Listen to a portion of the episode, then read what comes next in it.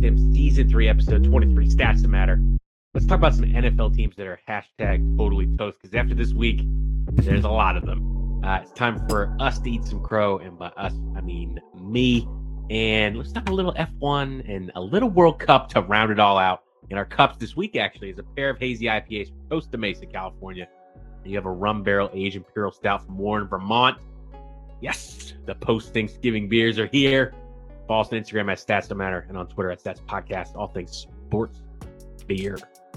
Find Stats Don't Matter wherever you get your podcasts. Stitcher, Apple, Spotify, Google. Tim, let's get it to the goddamn show. Let's go. Let's go. Uh, so I see on the socials that uh, that you have you have done what you do every year on Black Friday. And that's go out and get some of the the Bourbon County, right? Mhm, the Burbs. mhm, mhm. Um, nice big old haul, and you got a little uh barley wine from uh the the the Bigfoot, the little Sierra Nevada. I got all of them. I got every one of them. Okay, must be, Yeah. nice. you know, some of us, you know, we have, we have things we have to pay for in life, but you can just buy, you know, I got uh, all the good stuff. I got the 30th anniversary. I got the old Fitz. I got the um, E.H. Taylor barley wine, and then all four of the variants, including the coffee stout, which Yeah, I got the coffee, the regular one this year. I think there's there's a place nearby me. Shout out to the brew shop. They still had the 30th anniversary as of today. Happy to pick up a um, a Black Friday stout from Aslan that was aged in Mm. Pappy barrels and then moved to um, apple brandy barrels. It was actually pretty good, but it's like super super rough. Might need to let it sit for a little bit. But uh, yeah, I got a nice little nice little collection going. I, I heard not so good things about the Sir Isaac's stout, which is like a Fig Newton barrel aged. Mhm. Yeah. I don't think I'm about that. So we're looking forward to seeing what you have to say about that. But I'm going to start off this episode with a double dry hopped hazy double IPA. Just two things: Citra and El Dorado by Green Cheek Beer Co. Costa Mesa. I was actually turned on to uh, Green Cheek by some folks on the beer Twitter, right, and the the World Wide Webs, if you will. And Green Cheek is actually really, really good. Um, North Park, another uh, another brewery I quite like as well. But uh, shout out to the Stork. I just spilled it all over myself because that's what that's what we do. Oh man, smells great just even coming out the can. Look at this. Pours a nice, like a almost like a yellow color. I, I like that a lot. Whoop shit.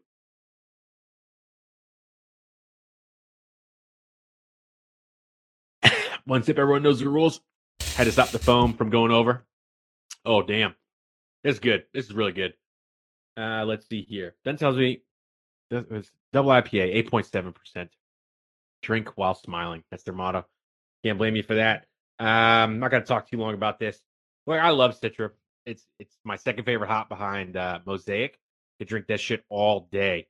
Um, this is um, this is a four two and a half. Uh, You know, if- you if you put me in a corner and you said you got to round up or round down, I give it a four three. But four two and a half is what I'm gonna give it here. Pretty pretty solid.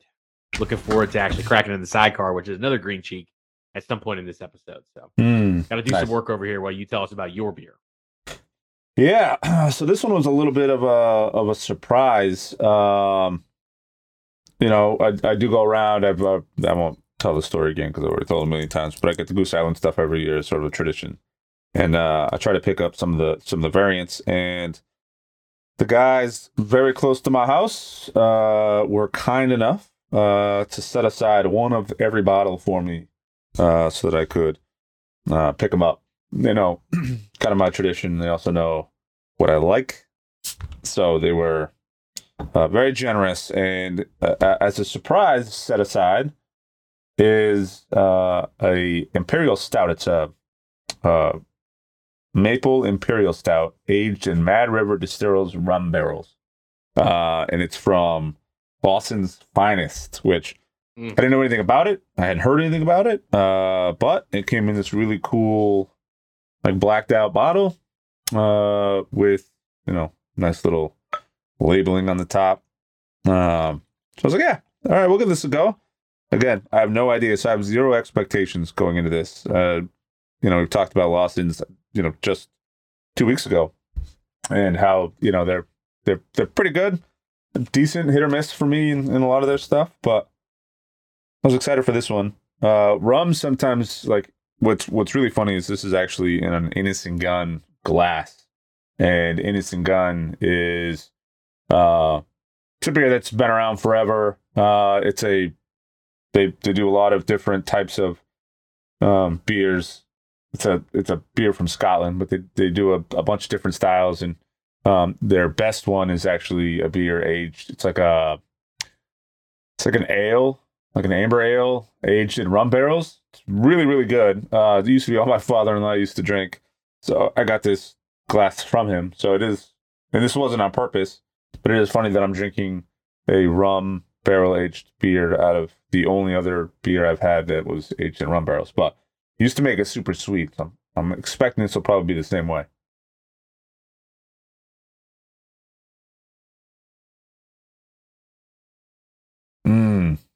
Hmm. Almost exactly. So sometimes the higher ABV bourbons that you mix them in, they tend to pull a lot of those sweeter flavors out of it. Uh, with rum, tends to pull a lot of the sugary sort of residuals that you get sometimes from rum as well. Uh, and that's exactly what you get on this. It tastes like, you know, your it, it tastes like a, a full bodied imperial stout, but with that coffee finish follows this like really sweet note on the back end, which is really nice for something that doesn't have a lot of adjunct to it. It's just the maple. And then that maple comes through like in a nice subtle undertone to it all. It does have a little bit of like a a mild rum aftertaste. I'm not a big rum guy, like straight up, but this has a nice little like you know rum was in there, or you can you can pick up a little bit on the, the booze that it was aged in, but not overwhelming. It's mostly the the imperial stout and the maple that come through. It's really good. It's really really good. Um, I'm gonna give it a uh, a four one. Four one. Yeah, All right. it's not bad. Not bad for for having no expectations. It's better than I thought it was. Um, it's really, it's really. My only concern is that as I work my way down the glass, that rum booze gets a little bit heavier, heavy and heavier, which isn't the most pleasant. So I bet if you were to ask me my score of this beer by the end of the pod, it may shift a little bit if that continues to happen. Because, like I said, rum is not my most favorite. well, did you get a? Did you bring a sidecar onto the episode? I, I did not, but if you want to break right into yours, That's true.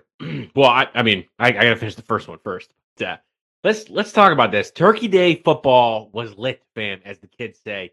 Um, you looking at this at this slate of games, and you thought this week all the good games were going to happen on either Thursday or they're going to happen on the weekend. And I got to be honest, the Turkey Day games did not disappoint at all. Hmm. I thought all three of them were very good. Um, we'll bury the lead.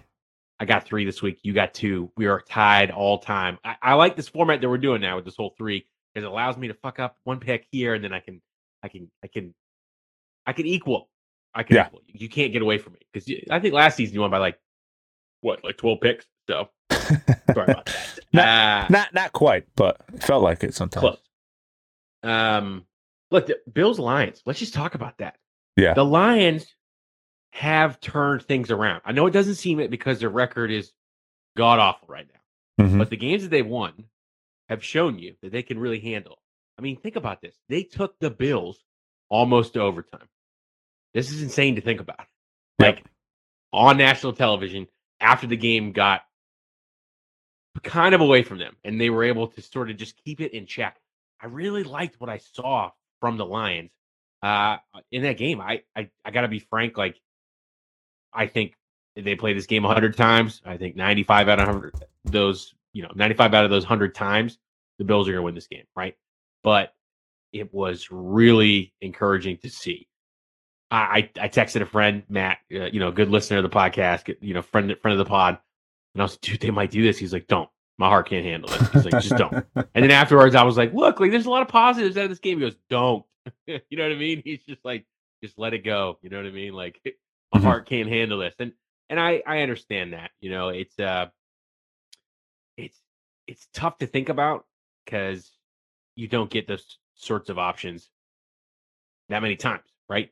Yep. You have a really good game against a Buffalo Bill team and you put up 25 on them. I mean, you have to be happy about that. Like to score 11 points in the fourth quarter, make it super interessante, and like kind of force them to go win the game. Kind of shows a lot about what this team has. And I mean, up until 30 seconds left to go, this game was tied. You're just like, here we fucking go. But I think this was a sort of a, a tune up game because remember, they played the Chiefs, and then in overtime, there was like just a scoring bonanza back and forth. Um, and then we know what happened. So I, I think this is one of those games that like definitely got them prepared for that. Should it come to that AFC Championship game once again? But you gotta, you really just gotta hand it to to the Lions. Yeah, I mean, that was a that was a surprising one, and I can't I can't be sure if this was the Lions coming out and playing super well, or if this was, I mean, maybe it's a combination of the two, or the Bills just kind of, you know, strolling into a game thinking their foot off the gas. Yeah, like roll through somebody because, I mean, Josh Allen missed almost half of his attempts 24 42, and he had 253 yards, threw an interception, had a fumble kind of looked a little all over the place. Uh, Four passes defense, by the way. Four passes defense. Yeah. So like, I don't, I don't quite know what to make of this game. I think this speaks more to the weird struggles the Bills have had of late, and it makes you wonder. Like, okay, we've been talking about their, I or I have at least that they've been Super Bowl contenders since the start of the season. But I'm starting to question like if I maybe bought into that a little too early or if I had some some misplaced sort of ambition there because as of late, I mean they've look at, they've been looking more and more I guess pedestrian as uh, as the weeks go on. I mean, we just said that this is sort of a weird season. Everything is week to week. You never really know who's going to come out and be successful and what games are going to be close. I mean, if you're a better at any at any point. It's been a, a pretty hairy season in terms of reliability on some of these teams, um, especially if you're playing the favorites. It, it has not worked out a lot of the time this season. So I don't know. This one's uh this one's an interesting one. I don't. I mean, w- while Goff is not a superstar in any by any stretch of the imagination, he's a he's a decent decent quarterback and has shown what he was capable of doing when he was with the Rams. I know, you know, everyone had their doubts jumping onto the Lions. So there's little flashes in the pan of being like a decent quarterback. Maybe this is like a perfect melding of the two. The Bills stumbling a little bit and the Lions kind of finding their footing. Uh, their defense kind of answering that call. But I don't know. I'm not. I'm not quite ready to say the Lions are. This is a turning point. I mean, it's definitely going to be a confidence booster. I mean, he's still lost, so it's a little bit of an artificial boost. But you know, they say there's no moral victories. I guess maybe in this case, if you're four and seven and you almost beat uh, a Bills team that was seven and three, then eh, maybe. But over the last couple weeks, the Bills seem a little bit uh, dodgy, to say the least. Hey, it happens, right? You can't go out there and outright win every single game. So can't uh, win them all. That's good. Yeah, that's true. we, we we both got the pick right there. Cowboys, Giants. Look, I said last week that I thought that the Cowboys played one of their most complete games. To be frank, they still did. This game, they did what they needed to do. Got a little sloppy though. Dak, two touchdowns, two interceptions, quarterback rating in 91.1. Daniel Jones, one touchdown, zero picks, 88.8. Not how you thought it was going to shake out, right? Uh, Saquon Barkley, 40 yards. Got the touchdown, 40 yards, right?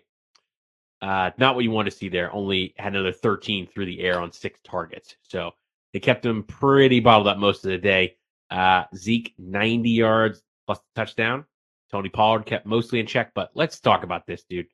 CeeDee Lamb, 11 targets, six receptions, Bucko six, and zero touchdowns. Because let's face it, Dez caught it. CeeDee caught it. And we're going to talk about this later, but Hunter Henry definitely caught it. Okay. There have been some atrocious calls on that on that that day of football, but like his toe was down. Yes, yep. his heel was down, but his toe was down too. Like, come on, like wait. that was that was that was a great touchdown. They didn't need it in the end. They still won twenty eight to twenty. Mm. Uh, National Tight Ends Day. Dalton Schultz four targets, four receptions. Two of them went for touchdowns. Just making National Tight Ends Day uh, a holiday, I guess, in the NFL. So, all things considered, take a look at the fact that the NFC East has all four, yes, all four teams slated to make the postseason right now. Seattle is currently on the outside looking in because of a loss we'll talk about a little bit later on. So, god damn, dude, the NFC East went from the least to the beast. And sucks for Giants fans that they lost this game because as far as the rest of the division goes, it's it's a two horse race, right? It's Dallas and and Philly, uh, just trying to see who can win that division title. But I see two of these NFC East teams playing in the postseason week one. I, I see it, and I think it's very difficult to beat the same team three times, which could mean absolute bedlam for wild card weekend uh, in the NFL. But you know, all things considered, happy I picked the Cowboys. Happy they won this game here. Happy some of Mike McCarthy's analytics based decisions did not bite him in the ass this time because he got a little frisky there for a minute. Yeah, there's uh I gotta say Dak is playing better than I was uh expecting him um ish when he came back. But that whole division is just insanity. I thought the Giants were to do a lot better than what they did in this in this game. Um, you know, all three of the New York teams I thought have been playing stellar football this season. But I don't know. I'm still trying to figure out what's going to go on with this Elliott Pollard thing. Uh, it seems like for every two games, Pollard goes off. Uh, Zeke kind of creeps himself back into the conversation and shows that, yeah, yeah, I'm still here. I'm still hungry. Um, I mean, yeah, I, I think, you know, between the two of them, they combine for 150 yards on the ground. So, some of that kind of exposes the Giants' defense, which has not been their strongest suit so far this season. Um, they've let up some some pretty tough numbers in some crunch situations that has held them back from you know approaching some of the you know some of the blowout games that you would have think that uh, you would have thought that they were capable of. But again, another stellar performance by, or not stellar, another safe performance by Daniel Jones. Um, he was constantly under pressure in this game. He got sacked probably three times and had to throw it away probably a handful of other times to avoid more sacks. So that O line, you know, you're going up against defense, uh, the Dallas defense, which is, uh, I, I think last at last check it was like in the top ten in defenses in the league. So this is this is one of those like exposure games, right? You had two really good teams going up against each other. And this is where you start to notice some of the differences or some of the weaknesses on those teams. And I think this was this is one where that O line got exposed a little bit. And if you don't give Daniel Jones enough time, kind of gets a little squirrely with it. He just just over 200 yards uh, and only the one touchdown. But you know, Dallas is showing that you know they they are a team that's going to make it. I think maybe deep into the postseason. I still haven't quite figured out who's going to land where uh, my confidence is kind of shaken a little bit. And, I mean, obviously the Eagles being at ten and one, but they also have statistically the softest schedule, I think, of of most of the NFL teams that are out there. So their strength of schedule kind of plays into that. Um, but you know, right now they're looking like a clear front runner, maybe with uh, Kansas City nipping at their heels a little bit. But I think Dallas is going to end up in that conversation. I think the Giants, they're going to you know, I think they're going to make a splash in the first round too. But you know, if you're going up, you end up going up against another one of these teams again. They've they've started to figure it out a little bit, and pressure just seems to be the downfall for Daniel Jones. It does happen. If we're going to talk about pressure, though, let's talk about teams that didn't fold under pressure, and that is the New England Patriots and the Minnesota Vikings, who gave us a Thursday night football, but Sunday night football if you fall. If you're if you're a fan, you know what I'm talking about. I I think that was that was probably the best game of the day. It's hard for me to say that, right? I'm not, I'm not really a big Patriots fan, but uh, what a game! I mean, this game went into the half 16 all, and you're like, okay, Minnesota coming mm-hmm. off the mat after getting blown the fuck out by the by the Dallas Cowboys the week prior. New England tired of all the talk, not you know getting the respect that they deserve in the NFC, sorry, the AFC East. Um, yeah, going into halftime, tied, and then with the Patriots going ahead, oof, I mean, robbed. You start off the fourth quarter, you're tied again at 26, and you're just like, when someone's going to take a, a punch to the chin and not be able to get off the mat. Like this is just going to happen, right? And game just uh, underneath 10 minutes to go in the fourth. Adam Thielen, a guy that you probably drafted and thought was going to do really well for you in fantasy this year, but scheme wise just hasn't been able to produce, catches a 15 yard touchdown. They go up 33 26 and they end up holding on to the lead for nine minutes. But mm-hmm. there was a lot, a lot of controversy in this game. During the kickoff return, there was an obvious holding call against the Vikings. Uh, Hunter Henry caught it, but didn't catch it, even though his hands were clearly underneath the football. There was no grass, nothing touching the football. He maintained possession. Somehow it wasn't a catch. And you're just sort of like, okay. yeah. Yeah. Like, what what are we doing here, man? You know what I mean? Like, and they reviewed that one. So it wasn't even like yeah. uh it wasn't even like they they just fucked it up on the fly and there was no way to challenge it. It was reviewed and they still screwed it up. I mean, there's a lot in this game that got missed. There was, I mean, the weekend as a whole was just a dumpster fire, right? Like I, I sent you the video of the the Seahawks game where a 12th player literally ran off the off the sideline well, into the game. Well, got involved. A team sport. Tim. He got a little. He got a little too hyped. Ran in, and I thought he was going to run in to celebrate. He ran in and started throwing blocks. It was the strangest thing I've ever seen. No, and, hey, hey, he threw the hands up. He threw the hands up. Yeah, and his mean, shoulder, his shoulder was in though. Yeah, so I mean, it's uh, he was literally on the field. He was like five yeah. yards in the play, running in front of the guy with the ball. It was like it was it was it was the just best part. Hmm. The best part was the Seahawks official Twitter account released that video before yeah. the NFL did. So, uh, yeah, it is. Take, take a look at this, though, right?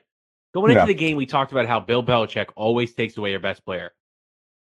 Who the fuck slept at the wheel this week? Because yeah. Justin Jefferson was targeted 11 times. He caught nine of them for a buck 40 plus a touchdown. Yep. He did whatever he wanted to that defense. Yeah. All over the place. Thielen, 10 targets, nine receptions. TJ Hockenson, six targets, one reception. Everyone else, for the most part, Jalen Reagor, one target, 25 caught. Johnny Mundt, two targets, two receptions. Dalvin Cook, five targets, four receptions. Kirk looked like a genius in this frigging game, and they didn't even need to rely on the run game, which for either team did not get going, by the way. Dalvin no. Cook, less than 50 yards. Rhamondre Stevenson, also less than 50 yards. I mean, it was a bad run game. A bad yeah. run game. But all things considered, this is NPR. I'm just kidding. Um, I, I, thought this was a good game for Mac.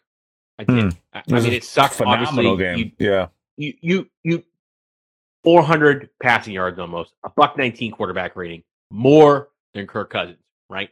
Um, and I mean, 30 out of 40, you'll take that any day of the week. This was the game that I think all the Mac haters probably needed to watch and be like, oh shit. Now, of course, they're going to say quarterback, you know, wins. That's a stat, and he didn't win, so boo him, you know, even more. But come on, dude. This is Mac Jones going against a guy like Kirk Cousins, 30 for 37, 300 total passing yards. But when you get three touchdowns, doesn't matter that you get a pick. Your team can do what they need to do to to win the game. And uh, you know, just going back to what I said earlier, it was the best game of the day. I think we yep. we got we got a nice little nice little heart heart charger there with the with the Bills Lions. Then we ate dinner. Then you you watched through the Giants, and you were getting stressful about that. And you're like, all right, cool. We're just gonna end this night, this Thanksgiving night. You know, maybe we're gonna go to bed early. Maybe we're gonna watch the parade the next morning. Maybe we're gonna watch the World Cup. Maybe we're gonna go do some shopping. Let's just watch a nice, boring Sunday night sponsored football game, and it was not boring whatsoever. No. So, by the way, the, you know the, the parade is candidate. You know the parade is on on Thanksgiving Day, right? Yeah, yeah, yeah. I'm saying, you know, you you watch it. But I, I said like it was the next day. Yeah, you're right. Just uh, maybe you recorded it. You didn't have time that morning. You were too busy running around. I got, I got it. Oh no, no, no, no, no. I remember. Yeah, between between uh, the the parade and then watching the dog show, and I was like, guys, football's on. Mm, here we go. I gotta, I gotta uh, say, is it is it me? And sorry to segue here for a second. Is it me or does the parade get cringier and cringier every year? Every year, fucking cringy every year. Yeah. Um, Mariah Carey's dance this year, where she's holding her little umbrella and just moving her head back and forth. Like Mariah, blink twice if you're if you're in danger. Okay, you know what I mean? It's like less people out there in the streets. It's fucking cold as shit out there, anyways. I don't know why people are still out there. I mean, I get it. They kept showing Flavor Right. Flav like behind celebrating everybody. And then uh what was his name? Paula Abdul. That was Did you know that the Abduls are like a big musical family and they have like so much going on? Like, I was like, this someone is who paid for this advertisement? You know what I mean? the Paula Abdul's little weird dance was so uncomfortable because she's like 70 and maybe even older than that. Um, the whole first section, her trying to tap dance was off because, you know, everybody knows nobody's actually singing that, right? But her tap dancing was off. It wasn't in sync with the music. She wasn't tap dancing at all, but it was giving the appearance that she was. And then the dance just proceeded to be her getting carried around while a bunch of young people danced around her, and she kind of moved a little bit. It was so, it was so weird. And then when they tried to talk to the president, which I guess is it apparently a live phone call, that whole thing was awkward. I mean, it was Yeah. the whole thing just cringy. Just, Anyway, just great content. Great content there. Um, Paul Abdul is 60. all right. She got her career started as a cheerleader for the LA Lakers. Oh, fair enough. Uh, anyway, Learn something new sorry. every day. back to football. But you got that pick Uh, wrong. I did. You got the pick Um, wrong. It, it it is what it is. Yeah, but I mean, like you were saying, I think this is so. Mac Jones has had several games like this, yet people I think are still caught up in, in Oh, and, and what the stats for the season look like in terms of like win versus losses. But he has gone out and has had some really, really good games that they've either just barely won or they've come up short.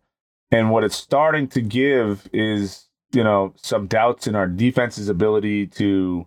I mean, we're ninth in both run and pass defense, but you would not know that looking into this game. I'm pretty sure we dropped a couple ranks uh, as a result of this game because, man, they, you know, and and part of that is a nod to Jefferson and uh, and Kirk because they've been doing this all season. They that those two have been like a dynamic duo in just finding gaps uh, in good teams. Um, and this is one of them, right? Like they're a nine and two team now. So clearly this isn't just the Patriots failure. This is just the way this team has been playing. Uh, and it's I mean, if you if you remove last week, there hasn't been a lot to really complain about uh when it comes to to this team. They lost to the Cowboys and they lost to the Eagles, right? Like everybody's lost to the Eagles. Everybody but one team has lost to the Eagles so far this season. And then the Cowboys have been playing incredibly well. So, like, what do you, you know, you can't really take it away from from the Patriots and say that oh, it was a game they should have won. The Patriots are still trying to figure their shit out. They still have gaps that they need to fill on the defensive side in terms of some of their play calling. But the offense is starting to find its its its groove. They've had the last few weeks they put up 250, 300 or more points. Um, and they've started to really hit the rhythm. You saw flashes of why Mac Jones is considered as good as he was last season. You're starting to see that again as as the players kind of get in sync a little bit. It all comes down to that offensive line. I mean, the last couple games he had like two and a half seconds, three seconds to hike the ball and get rid of it, which isn't enough time for anybody, right? It takes like a second just to drop back, and then you got to try and make your way through the progressions. And if you're not hitting that first guy, you're in trouble. Uh, they found ways to kind of give him a little bit more time, and you see what happens. And one thing that is kind of scary, if I were the rest of the league, when he's in that like two minute drill, that time crunch, like he gives some some Brady Gives some zing. vibes a little bit Yeah. because Well, that's not the only- system, right, Tim? not only is he able to snap the ball around, he's able to like pick receivers. The defense is kind of on their toes a little bit, so you know some of that pressure isn't quite as as strong. What you know when you're keeping them on their toes, but that man is throwing the ball in like perfectly timed spots a lot of the time. So this this is a team that you know I don't know what the the season's going to play out to this season. I think their probability of getting into the playoffs is still pretty high. They'll probably, you know, make a little bit of noise in the first round. But looking forward into like the next season, if they add a weapon, if they add someone who they can reliably trust, and, and some of these guys are really starting to figure that out and really do well in terms of taking care of the ball, catching the ball. I mean, drops have been a big problem all season, but now now that some of these guys are tr- starting to figure it out, this this team is is primed. You know, to as long as the defense can hold up and the offensive line can continue to improve. I mean, they could be a scary team going into next season. I, again, I don't know what the rest of this season is going to look like. I think tomorrow is going to be a pretty pretty pivotal game for them going up against the Bills. Yeah. Uh, but no, no, we'll see. We'll see. All right. That does it for our picks this week. Well, last week. Let's go into this week. Uh, first game I'm picking Jags Lions. Okay. And I'm going Jags here. I'm going Jags. Oh. Sorry, Matt. Look, We're just singing the I- praises of the Lions. I know, I know, I know. You have to run out of steam at some point, right? And they're, they've they've they've had a couple of games the Lions have where they've just been real heartbreakers. But this is a battle of two, four, and seven teams, right? And the Jags found a way to mostly contain Lamar Jackson. I I don't. And for think- anybody who's under a rock, they beat the Ravens, which Yeah, 28 27 by Yeah. going for it. Doug Pederson taking the Super Bowl magic. Yeah, let's go for it. Go for two. Let's win the game. Screw analytics. Let's not go, let's not take this to overtime. Even after all the all the late game stuff that Lamar did. So like hats off to the Jags, dude. Th- This is what I said a couple a couple weeks ago. I said, look, you're gonna get some of these teams, they're gonna be like cage animals. You don't want to face them later on the season when it's bad to drop a game to them. I wouldn't call it a trap game between these two teams, but let, let's take a look at the numbers, okay? Total yards per game. Jags 10th, Lions 8th. Interceptions, 12th and 14th in the league. Passing yards per game, more on the Jags. That makes sense. Um, rushing yards per game, more for the Jags. That doesn't really make too much sense. D'Andre Swift has been good when he's been healthy. Um, sacks, 28th and 26th. Interceptions, tied. Time of possession, 14th and 27th. And the time of possession is only split by less than a minute. But that means when the Jags are in a lot of these games where they're close, this is not the team that you want to drop one to. So I had to look at all that and I had to say, got to go with the Jags. There's something in the something in the air in Duval this season. And I think, I think, I think they pull out. I think it's good. I think it's gonna be a close game. But the Mhm. over under for this game right now is 51 and a half. To be frank, uh this the Jags put up 28 on the Ravens and the Lions put up 25 on the Bills. So yeah, over. Over, I think. yeah, I don't know. This that, that one's that one's kind of a weird one. Trevor Lawrence looked like a fucking superstar against the Ravens this You, look, week. you looked like the Trevor Lawrence from Clemson that we were that we were thinking made him the number one overall pick. Yeah. it's because like since you know FTX did- and did all have the two blockchain fumbles. and all the crypto stuff keeps going down that he's got he's got to earn his money back somehow. You know what I mean? Maybe there's some in-game accelerators that he's gonna he's gonna do. All right, what's your first game? All right. Um, I feel like, and this might be a gimme, a gimme for you because, all right, this could go either way. But I feel like after everything we just talked about, I got to go Bills Patriots because this is a a must-win game for the Patriots. The problem is, I have to decide whether I pick with my brain or my heart here because I think, given the Bills' recent struggles, the Pats really have a chance to pull this game out, depending on how this defense performs. Um. Bill Belichick is, if there's one thing we have learned over all the years, including the years without Brady, is that he's really good at figuring out a way to shut down some major aspect of your game that you would rely on. Uh, we It's saw it. Dawson Knox. We saw it with with Kansas City, where he literally shut down Mahomes and double teamed Kelce the whole time, and uh, that, that one was a dumpster. I mean, we could, we could pull up countless examples, both in season and, and postseason and whatnot. So I feel like I know Vegas is the favorite. I feel like this might be a game that's going to come down to defensive play, and I Ooh, and and I I think knowing how important this game is defensively, I mean it when it comes to rushing yards, they're almost identical, but when it comes to defense against the pass, it's not as close. New England ranks ninth in the league. Uh, Buffalo is 19th in the league. So there's a possibility to expose some vulnerability there. Otherwise, as you look down the list, uh, everything leans more towards the Buffalo side of the house. But where I, I mean, this this this is more me not having confidence in Buffalo than me having confidence in New England. They they almost lost to the Lions last weekend. Let's and they've had some really close games to teams that they should have won, and they've lost to teams that they should have won. I think this is going to be an opportunity for Bill to take advantage of some of that inconsistency and maybe whatever is going on there. I think it's gonna be a close game, probably some late game heroics. I think it could go either way, but I'm gonna pick New England just because I think this is gonna come down to Let's game planning. go. Let's go. I, I I don't mind it. Um, a nice revenge game because remember the Bills knocked the Patriots out of the playoffs last year. Yeah. In a game similar to this, so I think there's definitely some stuff there to to put on. Yeah. Okay. Uh, second game for me, Dolphins 49ers.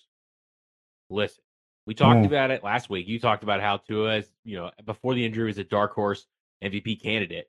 Um, and now that the 49ers have Christian McCaffrey, there's no excuses for Jimmy G. The ski, this the ceiling seems to be like the floor, right? It's postseason, Super Bowl or bust. Here we go. And yet the Dolphins, on the flip side, are not getting the respect as like a Super Bowl contender because everyone's trying to analyze Tua's play and is it the play calling? Is it the scheme? Is it this? Is it that? Like Tyreek hasn't looked like he's lost a step. When Gesicki actually wants to catch passes and he's not blocking, they're doing a really good job. The run game is pretty decent. And that's kind of what you got on the other side, too, which means that this is going to be a prize fight. This this is another one of those, I think, Vikings Patriots games where we go into the half tied and we end the fourth quarter pretty much tied or within striking distance, um, tied up and go to OT. I could see this being an OT game. I this feels cringy to even say out loud, but I got to go Dolphins here. I, I think for whatever reason, when you're looking at a guy like McDaniels who learned underneath Shanahan, you got to think there's some wrinkles in the play calling that he has been keeping on a, the back of a notebook, just scribbled away somewhere. And he's just like, this is the week. This is the week. This is the week we're going to do it. This is what we're going to put on film. This is how we're going to, you know, trick them into doing this and let Christian McCaffrey have 200 yards. We don't care. They're going to have to throw to beat us, and it's not going to happen. And I think it's, I think it's going to be ballsy, but hey, no risk it, no biscuit, right? So I think Dolphins win by a field goal, but I, I could see this being a like a 35, 32 kind of game, which I would absolutely love, by the way. Wow. Wow. um. All right. So my next pick, I'm gonna go Kansas. I don't. I'm picking all the hard ones. I'm gonna go Kansas City, Cincinnati, on this one. Um. As of late, Cincinnati has been playing surprisingly well without the fuck it. I'm gonna throw it down there and let him catch it. Ja'Marr Chase, who is still questionable for this weekend, but so this is the tough part about predictions. I think if Ja'Marr Chase is in there, this team is a different look against the team like Kansas City, which I've been saying all season teams are starting to figure out. And it's a nine and two team against a seven and four team. So this isn't like a, a, a blowout by any means. Statistically, Patrick Mahomes and Joe Burrow aren't that different either, which is surprising to me. Like if you look at the the way the Bengals have played all season in their record, you would have thought it would be some major difference. 292 out of 442 attempts, 3,585 yards and 29 touchdowns for Mahomes. Burrow is 279 of 409. He has 40 less attempts, but he has uh, 3,160 yards and 23 touchdowns. So it's not as stark of a difference as you would expect. That's like a game and a quarter difference between the two of them, which you've been without one of your best weapons. The other guy has like 15 guys on the field he'll throw to at any given time without looking and under his leg and behind his back. So, like, all things considered, comparing weapons from each side, that's that's pretty close. Um, and I think teams have come in and if game planned correctly have been able to surprise us a little bit against the, the Chiefs. I'm uncomfortable with this pick, but I'm going to go Bengals.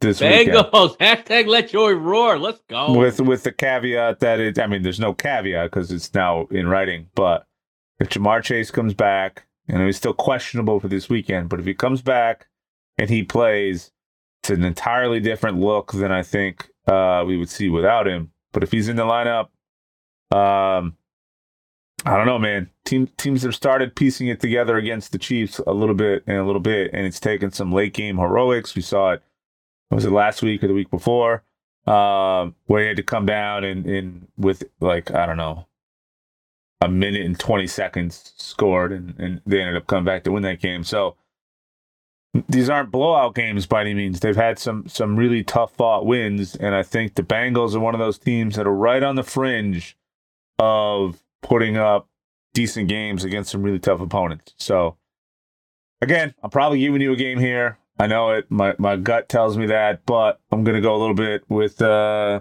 with my, my heart here, my passion. And I'm gonna go. Uh, I'm gonna go Bengals. So is it weird to say that your Patrick Mahart is Joey Burrow? That's the worst joke you've ever made on here. We're just gonna no, move I know, on. I know, I know. All right, my 3rd just game here: moving on. Chargers Raiders. Chargers Raiders. Listen, we said a couple weeks ago, and I I was the biggest thing of this. I said, "What has Josh McDaniels showed us?" Right, and I went on to some big diatribe about how, like, let's be honest, if he was if he was another coach who didn't have the name or the bona fides, he'd be fired. And I still stand on that. I, I think that would happen, but as it was, the fucking Raiders go to Seattle and win in overtime. And I remember watching that game back and forth, and I was just like sick to my stomach because I, I just saw the pick. We got a pick, then there was a fumble. They got a fumble. I'm just like, it's whatever team doesn't make the mistakes the most. And I was like, I just don't, I don't try. I don't like the way this is going. You know what I mean? It Mhm. seems like this was the game that I think a lot of folks anticipated to see out of Geno Smith week one, um, with some errant throws.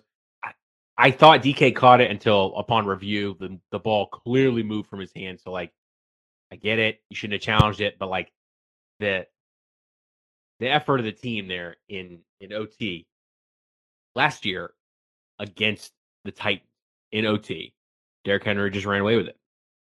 And Josh Jacobs is known for when he's healthy, wearing you down over the course of a game. And he did crack off an OT win against a team last year where like on a on a play that was not supposed to be a run play. He just hit a crease on the inside. A person missed a tackle and he scooted away for the win. And I'm sitting on the couch and my buddy Austin and some other folks we were watching the game this weekend and I was just like, I know exactly how this is gonna end. And I and I put my phone down because we were watching the Sunday ticket and it's always like a little delayed. Put my phone down. I was like, I don't I don't want to know how I don't want to know this, but the way this game is going feels like he's going to win in overtime on like a like a walk off run, just the way he did it against the Chiefs or another team a couple years ago. He's gonna find a crease. He's gonna be gone. And then I got a little "Uh-uh" notification from my phone, and then I watched the play happen. Eighty some odd yards, fifty fantasy points for Josh Jacobs. So if you went against him this week, nice, good luck. I'm, I'm sure you were pretty much toast, but like maybe the Raiders at four and seven aren't particularly toast yet. They're third in the AFC West. The AFC is not really particularly strong this year, so that I mean they could go on a run and they could try and make the postseason. I have been actually thoroughly impressed with how the Chargers have rebounded from a lot of games that they weren't doing so hot in. And I think one of the the under talked about storylines with Justin Herbert and Patrick Mahomes is the way they're both complement each other. There's throws that he makes that I can't. Oh no, he can make all the throws. Then you kind of go out there and you see that Herbert has this like side slinger that he just doesn't matter. It doesn't matter where he's running, left or right. He can just angle his body and he can just whip his arm out there like a noodle, and the ball just goes exactly where it needs to go. When it's off, it's off. But this is a guy who had probably punctured lungs, Hmm. right? When he took that big hit in the beginning part of the season, he definitely had cracked ribs, and he went out there and he continued to play through it. This team is built off of Austin Ekeler and him being offensive weapons, and Keenan Allen got a touchdown this week. Palmer, Carter, they're all doing what they need to do.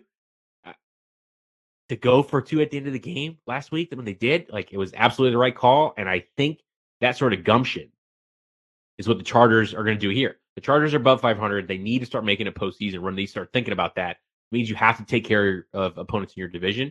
And that means the Raiders are going to be feisty. But the Chargers are only a one and a half point favorite in this game.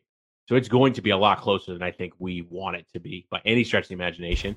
But I'm still going Chargers here just because I feel like there's something suspect with the Raiders. Hmm. So I'm really not sure, and this one might just be a vindictive pick, but uh, I'm gonna go Packers Bears because the way the Packers are sitting, they have like a three percent chance at making the playoffs right now. They lost to the Bears. Chance, though. A loss to the Bears would pretty much knock them out. Um, the Bears are going to come into this one a little bit banged up, so this isn't going to be a one to one. Rodgers, who thought he had punctured lungs, and broken ribs, or something, said he got positive feedback from his uh his checkup today, and that he plans on. Yeah, what playing. about his COVID test though? Was that positive for his hmm, uh, immunization? COVID doesn't exist anymore, man. Yeah, apparently. It's now, twenty now punctured lungs. It's uh, it's COVID so last two years, man. Come on. Um, no, but there's uh, there's there's some questions going into this one. Uh, Justin Fields is limited. Obviously, we know the situation with Pitts, who's out for the season. So it's not like this is going to be a one to one matchup. This is strictly me beginning to question where Aaron Rodgers is as a quarterback and wanting to see some production out of him because Love came in and that shit looked phenomenal. It did that first pass that he he, he threw in the slant to was it was it Watson or Doubs, and he just ran away with it, and you're like, oh, you're like, okay, this is, okay? and you're like, well, maybe maybe he got lucky, maybe there's not enough film, and then he just kept it going. Like the game was out of hand at that point, but good for that, him, dude. That he went six or nine, six for nine, 113 yards, a touchdown. Like, guy looked pretty good, but again, this is to be fair, this is one of those situations where a lot of these guys come in, they take teams by surprise. There's no tape. They're not. They, they can't game plan against it. And you know, I'm not going to be one of those guys that's going to jump in and, and, say that. But dude, Aaron Rodgers has been a little Aaron bit of Rodgers. A, he has been a little bit of a disaster this season in terms of the way he's gone about protecting the ball. He's really turned in, and this kind of sucks to say, but he has turned into like late career Brett Favre where he's either going to huck the ball for 60 yards and a touchdown, or he's going to throw that same ball for an interception. He had two interceptions again in this game. He has been. What, a, was it his fault though, or am I am I am I stupid for uh for Aaron Rodgers? Is that what I'm doing here? Because I feel like not not not all of them, but he's got nine interceptions on the season with 21 touchdowns. So like, uh, I I mean, I don't know, man. I don't know. He's he's averaging less than seven. He's like six point eight yards per attempt. It just doesn't feel right. And you could blame the weapons all you want, but that's the same argument we we give him every single season. Is we don't give him weapons. We don't give him weapons. He finds ways to win. Yet when we look at someone, and and the only reason I'm bringing up Brady is because those are the two that are constantly compared. We say the same thing about Brady, where we think, oh, we just throw a ball boy in there and he'll find ways to get the ball to him. So, like, if the two guys in the conversation, one of them were making jokes about being able to throw to literally anybody, which he did, did and still to does. Lacrosse player, yeah. threw it to a lacrosse player. Yeah, guys you have never heard of who came into the Patriots, had immediate success, and then went on to other teams into obscurity. Like, I mean, Dobson, everyone called him Dropson because they literally couldn't connect, and then he looked like a superstar. Uh, Hogan, like you were saying, looked like a, a phenomenal player, and then left to go back to play lacrosse. Like guys who came into the system who weren't notoriously good receivers looked like superstars. Yet for some reason, when we talk about Rodgers, it's because oh, we don't give him enough weapons. That's what it is. They're not surrounding him with enough receiving talent.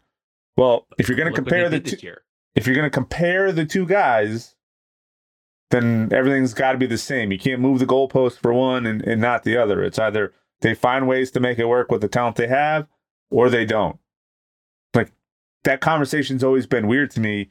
and I get it. Like he doesn't have Adams, like the the like some of the like superstar talent on that team is not there. But that's not the reason you're throwing interceptions. That's not the reason uh, you're missing. Like you can make the argument that they're not in sync, but dude, we are far enough into the season that you should be a little bit better than what you currently are in terms like 12 games. It shouldn't take 12 games to get in sync with your receiving corps. At that point, you've had, let's call it, I don't know, 14, 15 weeks of practice, plus whatever conversations took place in the preseason. So at this point, like, and I mean, you I, you see it every now and again, but like seven years ago, we were talking about the cliff for Brady. I haven't heard anybody mention the cliff for Aaron Rodgers, and I don't know if we're standing there with our toes on the edge, looking over it and not realizing that this is what we're actually seeing. But like something is just something is just weird. Like something isn't making sense with all of this that we're not really talking about. Like, does Aaron Rodgers suck right now? Like, is that where we're at? And has he fallen yeah. off of that cliff? I don't know, but I could. And he also has like a, a, partially broken thumb, right? Where he tried to do the worst tape job on it to keep it together ever. Like, yeah, on. like you I got plenty dis- of athletic trainers in that staff. I won't discredit him for like injuries, but as a leader, if you are too injured to throw the ball, remove yourself from the equation and give someone who's healthy a chance. Like this isn't even you you would think that this was a scenario where you're like, oh, he's a leader, he's going out, he's playing through difficulty, he's playing through pain. But this is the same guy that just said if they're mathematically eliminated, he's not sure if he's going to play. So that's you can't look at him and say, "Oh, you're a million dollar a year guy." You're like you can't look at him and say, "Oh my God, you're a champion. You're playing through injuries." When the words out of his mouth are, "If we're mathematically eliminated, I don't know if I'll play." It's so who you going in this game? I think to be vindictive, um, I'm thinking about Bears. But are you going to do it though? Because what if what if what if Fields doesn't play? That's the problem. That's the problem. So this is another one of those like ah games because Fields is questionable for this game. Um, and that's why he has an AC sprain. You know what I mean? Yeah. On his throwing shoulder. Yeah, I think that the the the, the smart move, which I hate, is to go Packers here because Love looked great.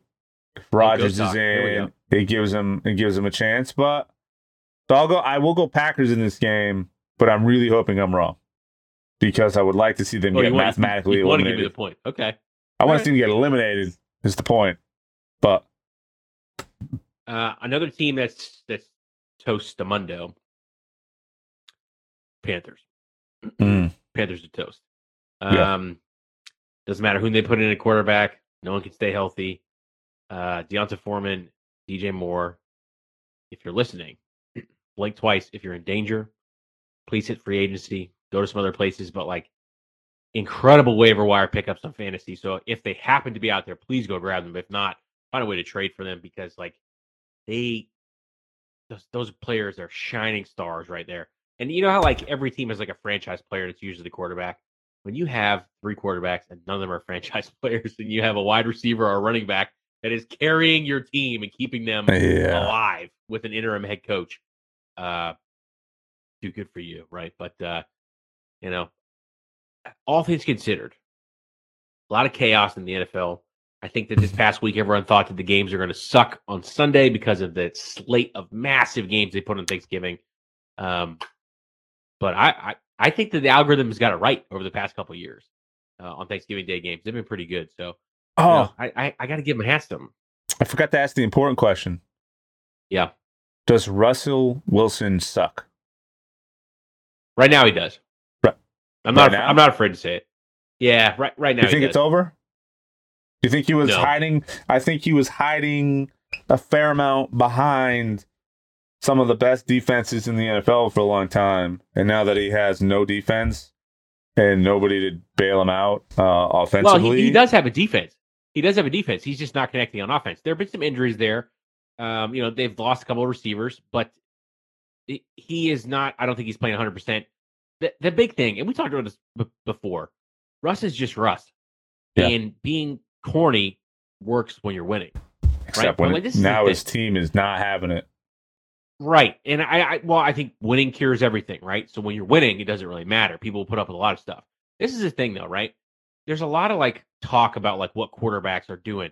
Um the the big thing on Twitter today was between Patrick Peterson on the Vikings and Kyler Murray and him saying that Kyler does things Kyler's way and doesn't want to listen to anyone else. And Kyler clapped back on Twitter and saying, if you were really my brother and my mentor, you would you would have called me or texted me instead of, you know, trying to get clout for your podcast. Like, okay. I hate to say this.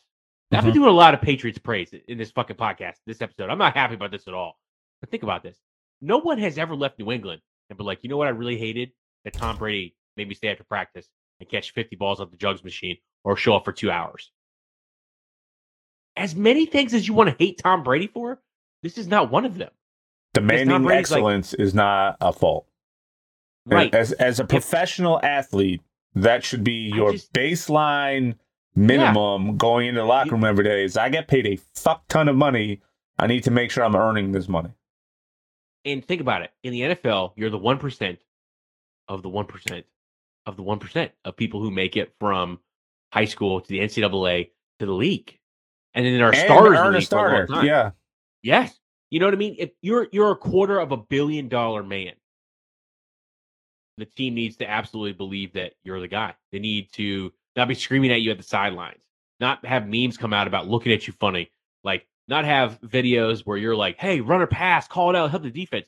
No, you need to be at a point in your career where you have command of the offense. You walk up, you look at the defense, you survey it, you make a decision. You make a decision and you go where the ball is going to go. And stop stop At this point in relying on career- that, that. You gotta stop relying on that good guy image because nobody actually gives a shit. Like nobody does. Well, no, I mean he, he can still be a good guy, but he can he can be an asshole in the field. That's what I'm Some saying. the like you- moments of like you can be like a, a great make a wish guy you can be a great community guy you can do a lot of things but like being a pep rally for your being being a cheerleader for your own team like they have a full staff of cheerleaders you need to be out there calling dudes out and holding yourself accountable. Like those are the things that you have to be doing. Yes i'm doing terrible right now. I need to fix this. Here's how we're going to go ahead and do that. Not like calling out whether it's a run or pass, that's high school bullshit those guys are professionals and they understand like they know yeah, could, because they they watch a lot of film. and you That- that's- that's the screaming from the sideline by the way is going to get so lost in the drowning of the crowd that's cheering. Run a pass, run a pass. Got to let him know. Run a pass, run a pass. Broncos country. That's right. It- it's it's absolutely great, and I think I think it's great because again, the Seahawks are over 500, and the Denver Broncos aren't. But all, all things considered, and I lost keep saying Sa- that, that they lost to Sam Darnold considered. in the in the Panthers right? You know what I mean? Like Sa- Sam Darnold who defense- completed 11 passes their defense has held teams to 20 points.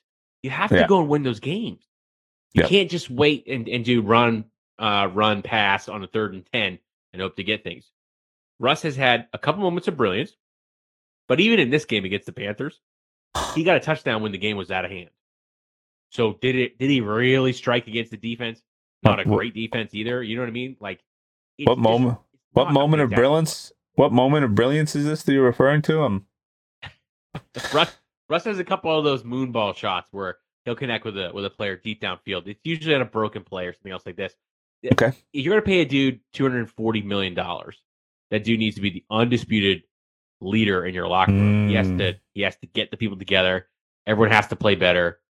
Quite frankly, remember I, I mean I didn't play the same sports that you did, right? But if I sucked at track and field, Yeah. I wasn't fast enough. The punishment was another another interval. If you suck at football because you can't make a tackle, the punishment is push-ups, or it's similar to sort of calisthenics. If Russ was as Russ as Russ wants to be, right, roughly Mhm. speaking, then Russ would stay after practice and Russ the shit out of Russ until Russ looked like Russ from Russ's heyday.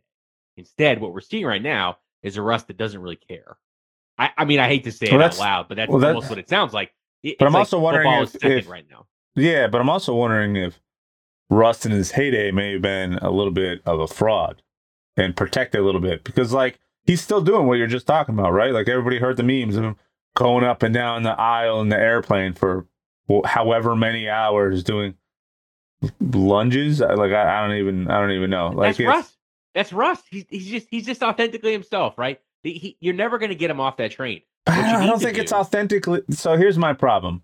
It's authentic I, to him, and that's all that matters to him, right? It doesn't matter if it's authentic to everyone else because like, you you can't shame Russell Wilson. You just can't.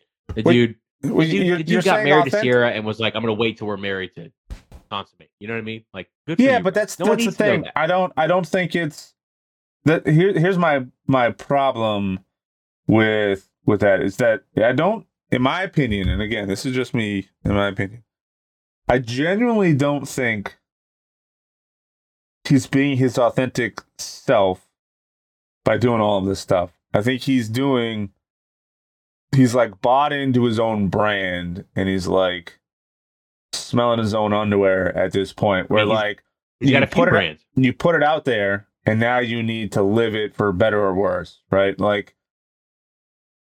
he's like a knockoff Tim Tebow, where Tim Tebow took it to an extreme, and even that I thought was a little over the top. But he's turned that into a whole brand where he's like moved on and and he's doing that did like you, in social media and stuff now. Did, did you see the? Yeah, I know, right? Did you see the uh, the sack dance from the, the Carolina Panthers player after he sacked Russ when he when he did the whole gospel thing like that Russ did as far as pregame warmups? Like, oh my god, he's, yeah, like, he's just. I'm not even a professional football player, but this shit would irritate me to my core. Right? I would want to get in the lab. I'd want to just throw zingers all day, and I'd want to yell at receivers. But like, uh, you can say what you want, but this separates a Peyton Manning or an Eli Manning from a Russell Wilson. Peyton took a guy off the practice squad and got him ready during Super Bowl week. He said, "We're we're going to throw every morning, every morning, and then I'm going to buy you a suit, and you're part of this team." And that dude went on to have a decent career with the Broncos before he went to their team and thought, you know, the league. But they're the people that have always held Russ accountable. I think Pete, John, Sherm, Doug Baldwin, Tyler Lockett, Marshawn Lynch.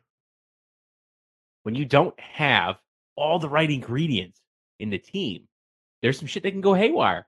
And there isn't someone on the team who can look at Russ as a Super Bowl winning quarterback and say, yo, cut the shit. There's no one on the team that can do that except for Mr. John Elway. And I think that's where we're getting to. I hope that John's had a conversation with Russ and just been like, we we brought you in to be a leader, a cornerstone of this franchise. Like you need to be different. You don't need to be Russell Wilson. You need to be Russell fucking Wilson. And you're not being that right now. Yeah. If I was the, if I was a GM, if I was the owning like group, that's what I would say. I would just say, what are you trying to be here for, Russ? Are you trying to influence your brand and your scope? Are you thinking beyond football? Or if it's all about winning to you, why are we not winning? And he said yeah. in his press conference last week, like, you know, winning's a habit and losing is too. Yeah, Russ, losing is a habit. Losing is a habit that you have of doing right now. So you got to fucking figure this shit out, man. It's just sort of like you don't need to be in this position. Do you have incredible receivers? No, not at the moment. But at the same time, you didn't have world beater wide receivers that everyone knew except Doug Baldwin. You found ways to make Chris Matthews and Ricardo Lockette and Freddie Swain and everyone else work. You can't do that in Denver? We're paying you a quarter of a billion dollars? That don't make no sense, man. It just yeah. doesn't. It just doesn't. Yeah, I mean, it's it's pretty startling, right? Like, so throughout his career, he's 107 and 60 with 300 touchdowns. But like when you start looking and getting a little deeper into some of those, like, so his average this season, his average yards per attempt is 7.1 yards. Guess how many touchdowns he has if you haven't looked? No, I think he has like nine touchdowns. It's eight touchdowns. Has, guess, guess, yeah. Guess how many interceptions he has? Oh, probably that. He has five. So he has yeah. five interceptions and only eight touchdowns, and we're going into week 13. That is the he has sign. more bathrooms than he has touchdowns. Yeah, that is that is the sign. I mean, he's a fifty-eight point nine percent completion. Our, the first two years of our podcast, one of the things I talked about all the time was that like below sixty yeah. passer percentage is an indicator of teams that are going to struggle. He's fifty-eight point nine so far this season. It's not great, man. That's not great. No. The career average, he's 64.6.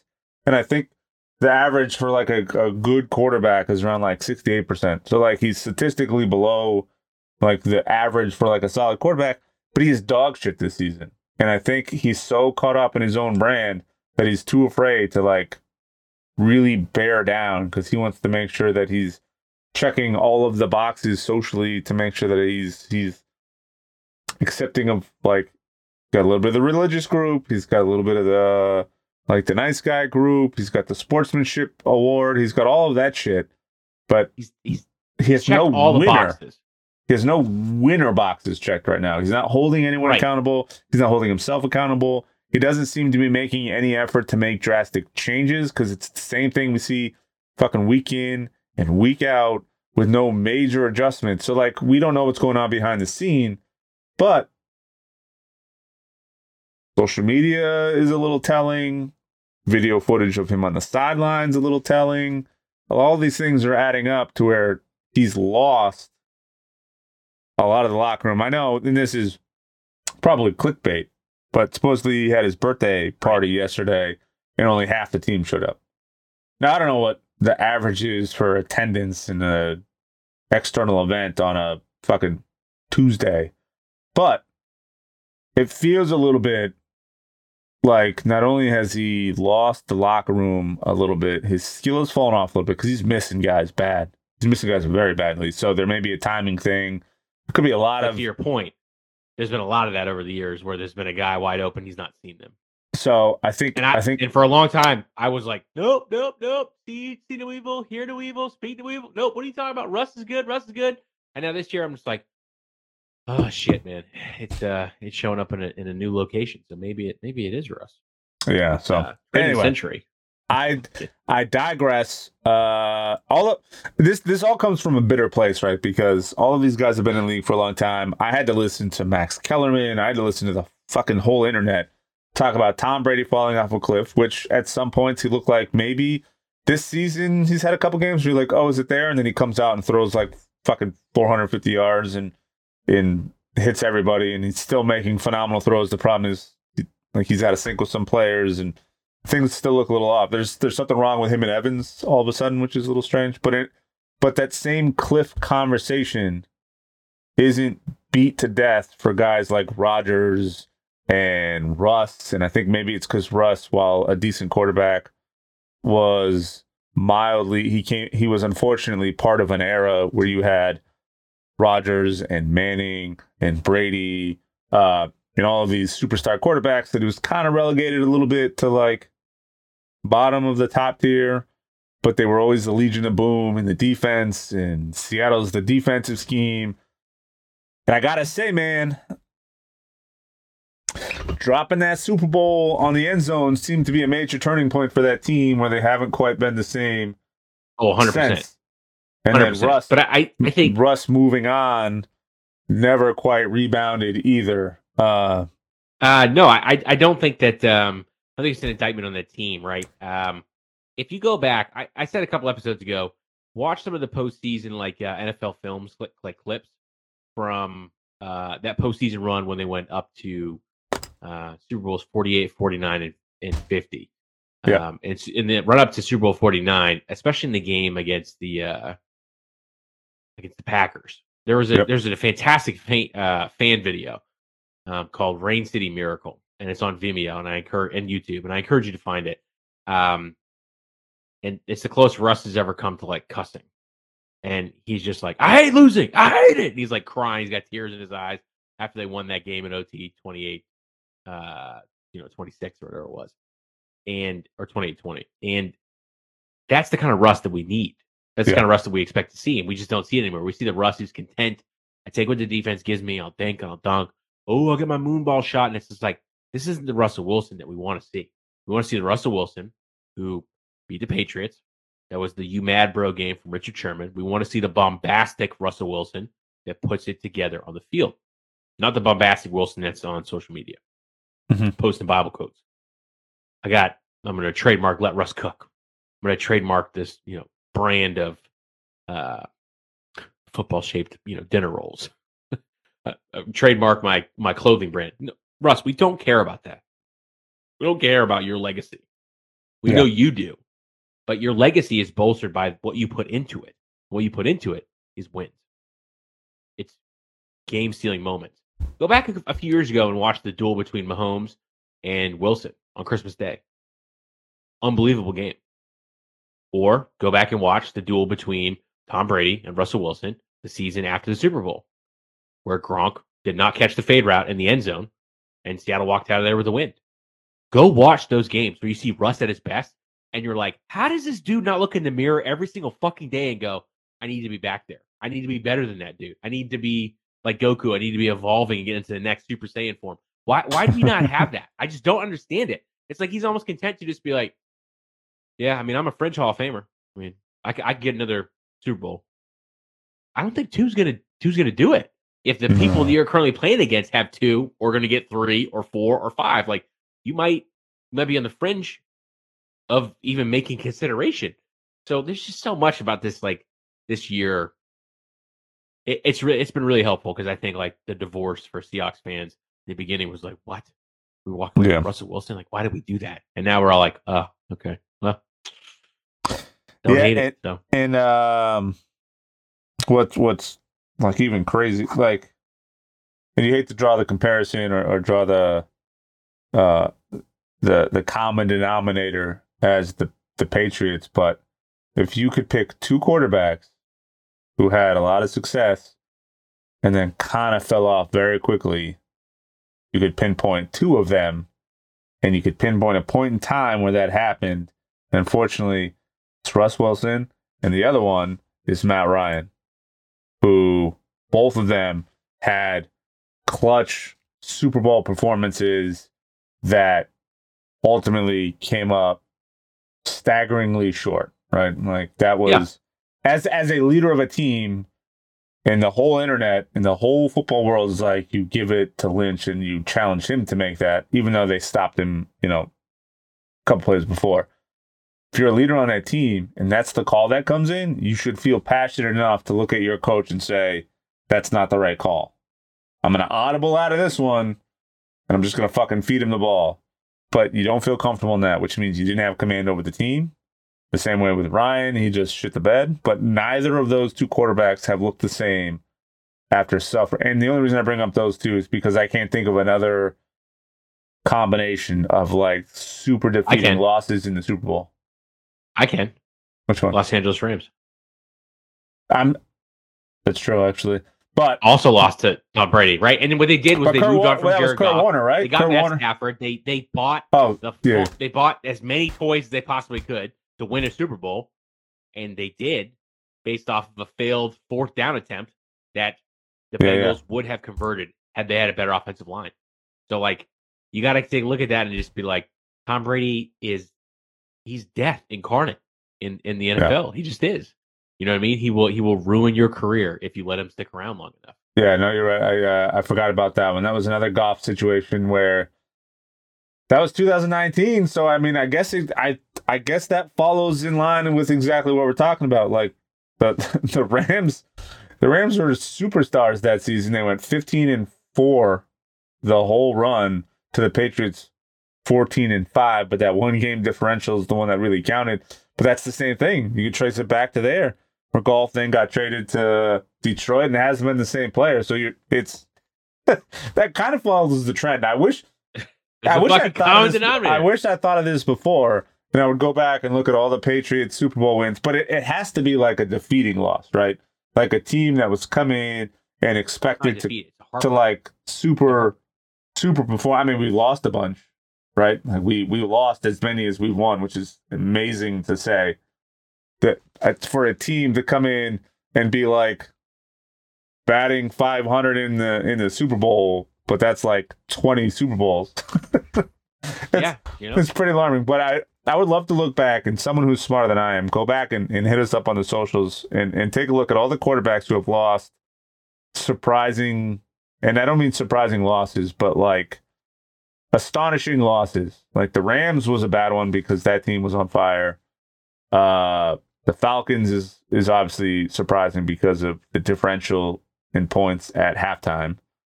And then Patrick Mahomes is the only one that has managed to make it out unscathed because they held Yeah. him to like fucking nothing, uh, and he's still out slinging the ball all over the place. So that's that's that's one for the not column. But I bet if we look back over the last 25 years, I wonder how many quarterbacks' careers have ended because of a surprising loss or like a, a, a heartbreaking loss in a Super Bowl. I don't know off that Yeah. off the top of my head, but it, it, it could be a lot. It, it's definitely it's definitely something for us to take a look at uh, for the rest of this NFL season for sure. Yeah. Let's end this episode. We'll do a little little quick hit here. We'll do a little F1 season recap. We'll talk a little World Cup here for a second. Uh, the Americans have made it through to the knockout stage. Mm, mm, Folks, this is not a drill, okay? After drawing 1 1 with Wales in the opening game off some bullshit penalty, which they should never have left themselves open for in the first place. They beat Iran 1 0. And now they're into the next stage. To me, this almost feels like a win because the U.S. men's national team for a long time has been valued. They're not as good as the U.S. women's national team. They're not Yeah. great soccer players. And now this fucking roster is stacked, dude. There's a lot more. I, I- know that Christian Pulisic is like the player that everyone's talking about because he, he plays for a Premier League team, but there are a number of people on the U.S. men's national team that now play for Premier League teams. Yep. Are they starters? No. But this is what I was saying a couple a couple seasons ago. Soccer here in America, football in Europe, American soccer would be so much better if we push people out there. Get your Premier League experience, then come back to the MLS instead of make it through college, go to MLS. Because the level of competition that you get against someone who has been going to football camps since they were nine years old, it's the Pop Warner sport in Europe. Okay, from the time you Mhm. can kick a ball, you're in camps all over, and you're you're playing against incredible international competition, which makes you better. We don't do that here in the, in the United States. We just don't. Until we start doing that, our men's national team will probably probably be good. I think they can the way that they have fared thus far, they can score some points. They haven't though. I think they've been holding back. I think they've been playing really, really smart, really sort of defensive struggle. But they have a tendency now, it's on film, that if it's zero zero, they're cool with winning the games or going to a draw, you know? When they score a goal, they begin to fall apart almost immediately after. And that's not a good thing because um, I thought one of their best games they played thus far was the 0 0 draw against England. England should have blown the fucking doors off of them to go 90 minutes plus stoppage time and you go zeros. That's a win, dude. That is a win. You had plenty of times to score. You didn't connect on a couple of them, but that's football. That's life, man. You, it just happens that way. But you needed to score two goals against Iran. And when you scored the first goal, you begin to fall apart after that. You mm. can't do that in the next stage. You absolutely cannot because England thumped their opponent today 3 0. Do you I, want to uh, run into them again? Do you want to run into another team that can score four goals on you within the first 45 and you can't do anything? And at halftime, you're like trying to convince your team that like maybe they shouldn't give up mentally? I don't know. I don't know. I mean, I haven't felt comfortable watching any of the U.S. soccer games, but I saw a uh, I saw U.S. football. But I don't, know if you want to be politically correct here or or, or, or socially correct.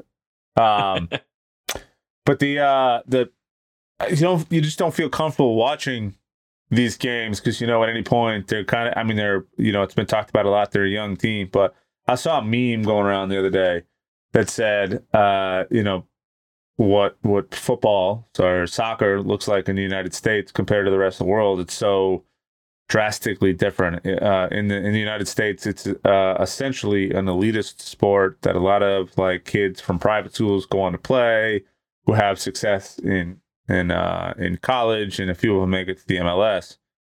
The fact that our like fifth most popular sport, filled with people who are, you know, like small margins of the professional sport community are going out and beating some teams, it's pretty surprising. It's almost like, could you imagine if soccer was the US's like primary, like number one sport, and that's what we would go It would be in? incredible. It It'd would be- absolutely be incredible. Yeah, but like, it's it's one of those you, you never feel ultimately comfortable at any point with a lead or a tie, right? They had several opportunities, they almost gave up. They met, they had that misheader with like five minutes left to go, which you know, a tie their would have closest times. yeah, so if anybody was not aware, like a tie would have knocked them out of the the World Cup. But um, a tie would have sent Iran on. So uh, Iran, sorry, we were all correct in the press conference. It's Iran, not Iran. Iran. And also, in case people didn't know, you know, um, you're allowed to discriminate against women if your country discriminates against people of another color, because Yeah. that's what Iranians think, Women, which uh, is sexual ridiculous. preference. Yeah, I, uh, I, anything. I, I Yeah. really appreciated the way that player stood his ground and answered that question because uh, a friend of mine, Carlos, listener to the podcast, big, big European football fan, Real Madrid fan, uh, longtime fan. Uh, and he's just like, the Cold War is still going on off the pitch. Yes, it is. But we got a fucking dub on it. That's all that matters at this point. Yeah, yeah. I mean, Like, it was it was such a deal. Weird. a big it- deal for American soccer football. it was such a weird question at that time. And you know what it comes from? It's the the rainbow flag and all, all that stuff that that's kind of going on. But it felt like such a strange question and just stirring up controversy for the sake of stirring up controversy. And what while I appreciate his answer, what I really wish he would have responded to was like, listen, in our country we're attempting to, to make strides. In your country, you just sentenced like what 150,000 people to death for protesting women's rights. Like that's not even like if you look at the US and the and the death rate from, you know, police involved black deaths, it's not 150,000 people. I can assure you that. And it's not a bunch of, you know, terrible videos floating around the internet of folks committing atrocities against like the gay community. There's a million other things you need to worry about before you try to uh represent your country. Oh, I'm sure what he thought going into that is my country's going to rally behind me because I'm about to ask this question here and it got shut down. I I wish I wish he would have given that answer that he did and then followed it up immediately with a what is your country doing for women's rights and things like that. And it was like um, when they interviewed the guys uh, who were responsible for the tournament in Qatar, that they were tougher questions and they weren't quite as smooth with their answers when it was talking about rights. They tried. They tried to give a very similar answer, but you kind of immediately were like, "Nah, man, you're full of shit." You could have just said, "We're working towards women rights." It was, "We do things different here uh, than they do in the West," and it's like, mm, Yep. mm, It, it's, it's definitely interesting. I, Yeah. I'm I'm very excited for the team to be to be where they are. Um, I think that all things. I almost did it again. It's my clutch. It's my crush face. I, I think when you take a look at the big, the big picture here, Americans on the international stage, American men soccer teams on the international stage have a lot to prove, and I Mhm. think a lot of it is being let's be packaged, let's just focus on the game, let's let our you know pitch talk settle what we what, what we can say at a press conference. I think that had someone been foolish enough to ask that in a Premier League game, a player like just like in Ted Lasso would have given that dude a tongue lashing. It would have Yeah. absolutely gone at him and just embarrassed him, and we never would have seen this. However, because people uh, know that they can be canceled for saying certain things, Yeah. the players are hesitant and they just give these packaged answers. They give these great packaged answers, by the way, but they become social media moments, and it's just sort of like yeah. you feel I- bad for them. But And I uh, think the last thing I'll say on this is that um, I hope this adds fuel to the the fire underneath the U.S. But there's a couple other meme videos going around of of teams asking if the U.S. would be starters in their country, and it's no across the board. No, no, no, no, no, no, no, no, no, no. Of course, I really hope that adds fuel to the the fire. And they're all like Donovan from like years ago. Yeah. Okay, but that's not who we're talking about.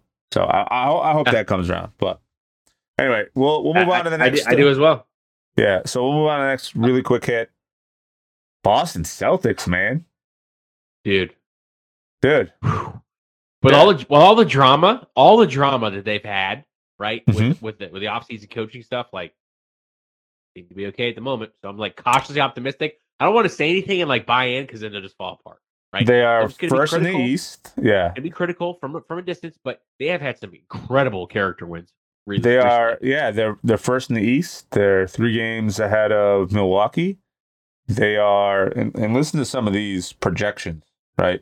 So um, they are currently slated to be, uh, they're they're 98 one 98.1 percent likely to win the division, 43.6 for the conference, and 31.0 for the finals. 31% odds to to win. Jayson Tatum is currently sitting at a MVP probability of like 30%. This team has come out and like really found an identity. You know why that is? What's that? Because they, they shoot over ladders, unlike Giannis. Tatum and Brown can make can make free throws over over ladders. Giannis can't. So. Yeah. So Tatum has been a superstar. Brown's right behind him. They have the best record in the entire NBA, which is crazy. Also worth noting, the NBA has become more and more difficult to watch because it's increasingly becoming the softest sport in uh, all the professional sports. Where Tatum, Well, Tatum, Yeah, but uh, I mean, it's it's not as soft as like other sports where people like in European football, for example, will like get touched and they'll just like collapse and roll 15 times and hold Uh, their shin when they got hit on the ear. Uh, it's not that far off, if I'm being completely honest. Um, it's it's it's looking very very similar, but the problem is that um, refereeing is following the same boat, where Jayson Tatum a couple weeks ago got teed up for literally like looking at the sky. Looked at the sky, got a tee, and universally the entire world was like, "What the fuck are you talking about?" Yeah. Um.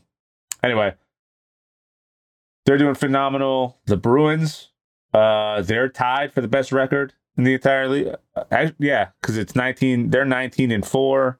Uh, the Devils are, are sorry. Boston's nineteen and three. The Devils are nineteen and four. Both of them are a couple games above the rest. So, like, New England sports is on fire right now. The Celtics, I uh the Celtics and the Bruins are looking like the vintage, old school, you know, like 10 years ago and then like 30 years ago. Uh, so that's fun to watch. And then the last thing, Aaron Judge is a free agent. He got offered and he three hundred million. wear a fucking Red Sox uniform by the end of this. Uh, he won't. Let's let's just He let's won't. just crush the Yankees. It's the we have a chance. Yankees uh, and the the San Francisco Giants are the, uh, from what I understand, the front runners. He was just offered three hundred million dollars over eight years, thirty five point five million a year, uh, and did not accept that. So Boom. someone's gonna have to break the bank and really own up. He's not gonna go to the Red Sox. Let's be honest. No one's gonna leave the Yan- people leave the Red Sox to go to the say- Yankees, but He said he was open to it, Tim. He said he was open to it. He said he was open to it. Yeah, but the amount of players you would have to to to trade are the you'd have to get rid of in order to make capital for that because unlike a lot of sports, uh, it is a little bit more detrimental to your team to go over the salary cap. So, Yeah, I'd agree. uh, in any event, those those are the three things I thought were worth noting. Interesting. I will I will leave you with this episode. Just doing a quick little F season F1 season recap. Max Verstappen, two time world champion. Uh, the new aero style this year was ballyhooed. Not going to be good. Actually, wasn't that bad. There was parity in the do not finishes, some mechanical errors. Uh, thank you very much, Sebastian Vettel, for your career. Danny Ricciardo, really looking forward to you being a reserve driver for Red Bull and then also getting back into F1 in a year and a half time. Ferrari's not out of it yet, but they're removing their team principal. They got to get some bad juju out of that building. Uh, Red Bull has all the conditions brewing for controversy with their two drivers, and it's going to boil up at some point. You know who doesn't have that shit? Mercedes. Because if the season started today, shit would be absolutely different. They have the car that they need in the beginning part of the season. Season five of Formula One Drive to Survive is going to be fucking wild. And next season, three, Tim, three F1 races in the good old USA Austin, Miami, Las Vegas. A Las Vegas Formula One race. And the tickets for the weekend are not really that bad. It's like three thousand. So what are we doing? We're going? I mean, Someone wants to sponsor the the the Stats Don't Matter podcast, so we'll go out. I'm I'm here for that for sure. well, I would be too, allegedly. Uh, preseason testing starts 23 February of 2023. Overall, this season was pretty good. A lot of good storylines, and actually a lot of really good racing.